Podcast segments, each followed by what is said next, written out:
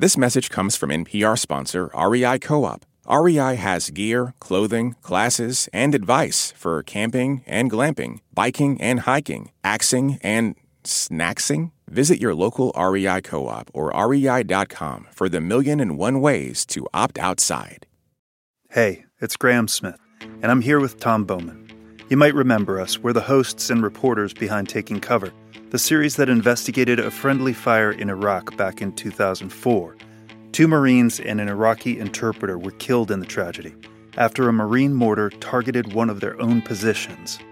More than a dozen others were wounded, and the whole thing was covered up. First, we want to say thank you for listening and staying tuned to Embedded. It's been so gratifying to hear from listeners through reviews and emails and some folks who were there in Iraq at the time have given us new information that we'll keep looking into. Of course, we've also kept in touch with the people who were in the schoolhouse, and we're continuing to push for accountability here in Washington. And that's at the heart of the update we're bringing you today, because there's new attention on this case from Capitol Hill.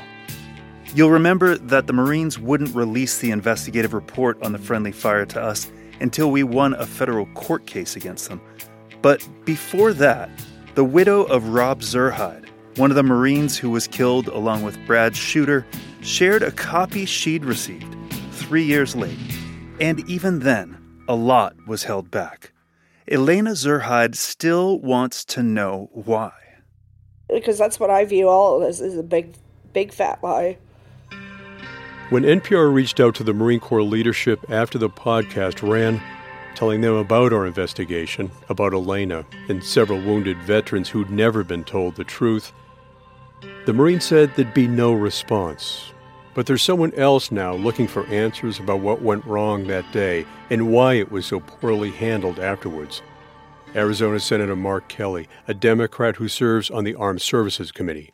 Robert Zurheide's widow Elena is one of my constituents.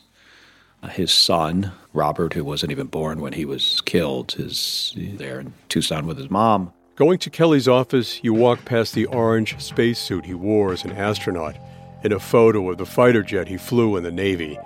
He was a combat pilot, like John McCain, the Republican war hero whose desk Kelly now sits behind. They deserve answers. It's important that they get them. Not only them, but the folks who were wounded.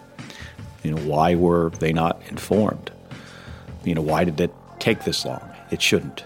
They should be informed immediately. The Marine Corps has regulations and they need to follow them. When we went to the Marines for answers, at first they said they couldn't find any documentation of the friendly fire. Then they gave us conflicting stories about what had happened. And then they failed to even follow regulations and reach out to the wounded vets. But Kelly's a senator. They won't ignore him. The senator told us he recently met with the number two Marine officer, General Christopher Mahoney, and he raised the issue of this mishandled incident. Had he any idea what you were talking about, or what did he say? Yeah, he was familiar with it, and he told us he's going to get us some answers, and I, I trust that he's going to do that. One of the wounded troops Kelly wants answers for is John Smith. You'll remember Smith, one of the Twin Towers, a Marine corporal who lost a leg and the use of one eye that day. Hey, John. We visited him recently in Maryland. He ambles out of his house slowly, walking with a stiff gait.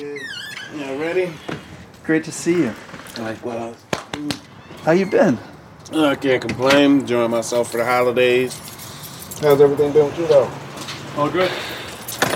Um, John's working on his master's degree in mental health counseling, and he's a hip hop artist on the side. He says he still thinks about that explosion that mangled his leg every day. For about 10, 15 minutes in the morning, I'm back in 2004 because I have to put myself back together every time. Put on the prosthetic. Exactly. So it's like I don't get to move all the way forward, but I mean, after I put myself together, my daughter runs down and I'm like, hey, I'm, I'm, I'm here now. By Pentagon regulations, someone from the Marines should have met with Smith and given him a copy of the investigation almost 20 years ago. I've never been contacted on this at all. Like, I, for none of it. You haven't heard anything official from the Marines? Nothing at all. And you learned about it from the podcast? Exactly. What's that? What do you think about that? I think it's it's honestly, and the only word I can say is disgusting. Like you you espouse the words honor, courage, commitment, and you want us to follow them, and we give our life to follow them. But when the ball falls on you, it's all of a sudden not important. So why were John Smith and others never told the truth? Well, remember, one of the Marines involved in this deadly mistake, the officer who plotted this mortar mission, was First Lieutenant Duncan Hunter Jr., son of Duncan Sr., then a California congressman and the powerful chairman of the House Armed Services Committee. We'll be right back.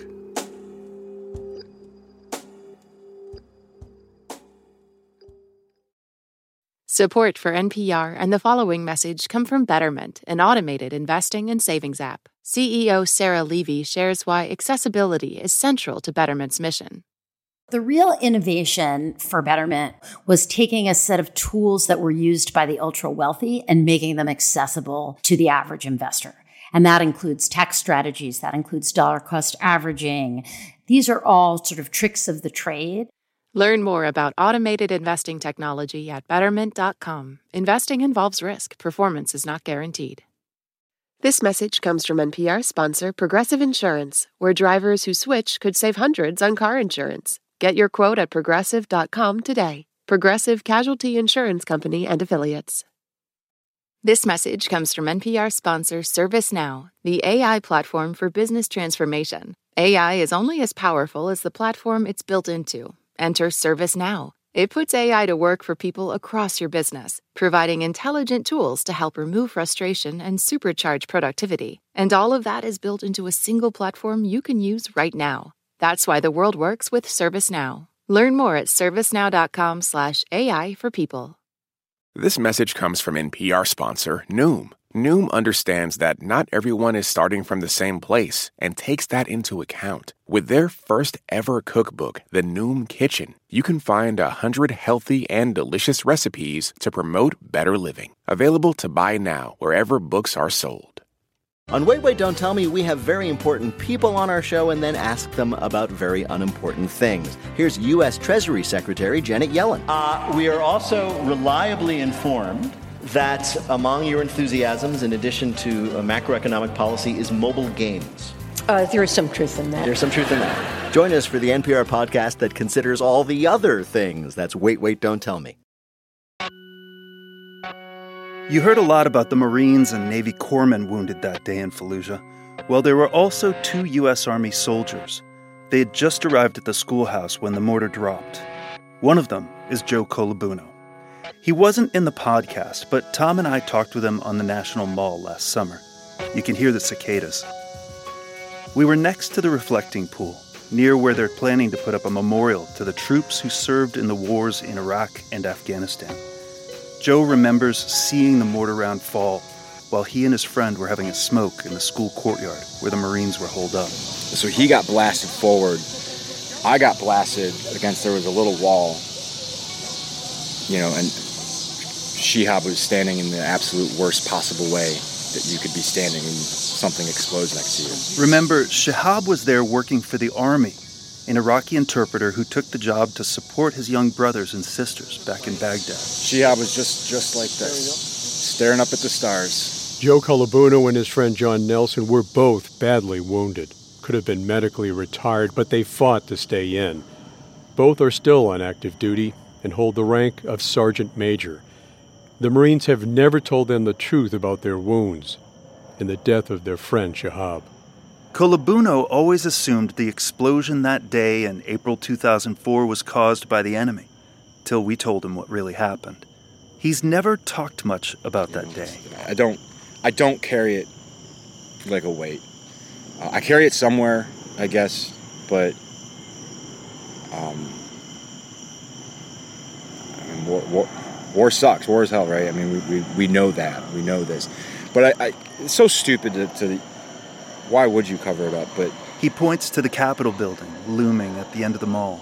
As long as these guys understand, and the further away we get from war, the less they understand the the cost of war going forward, right? I mean, it needs to be an incredible tax on the nation to go to war. It should be, um, because we need to think real fucking hard before we do that. Which gets us back to why Senator Mark Kelly of Arizona tells us he's looking into this case. He says beyond these men and the families getting the truth, it's important for the military to learn from their mistakes. To prevent future ones. You got to figure out why it happened. And then you need to put in some you know, processes and procedures to make sure that stuff like that does not happen again.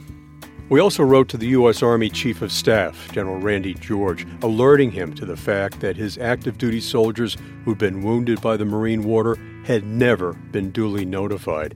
His office told us their lawyers are reaching out to the Marines to see why. Meanwhile, the Marines who fought in Fallujah 20 years ago are planning a reunion in California in February. We'll be there and hope to bring you an update here on Embedded. They've also invited Joe Colabuno and the other soldier, John Nelson, men who they never got to know at the time, but who share the same tragedy. They hope by then they'll get some answers from the Marine Corps. Again, thanks for listening. We hope you'll continue to spread the word about taking cover and keep an eye on this feed.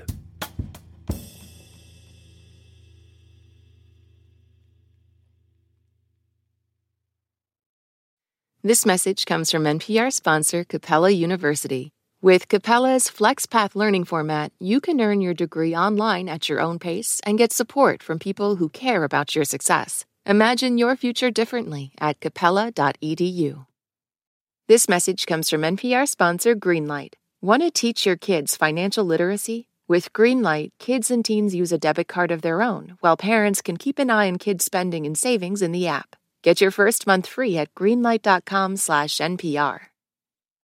This message comes from Wondery. It was the biggest scandal in pop music. The stars of Milli Vanilli, the Grammy-winning phenomenon, were exposed as frauds. But none of this was their idea. So whose was it? Follow Blame It on the Fame on the Wondery app or wherever you get your podcasts.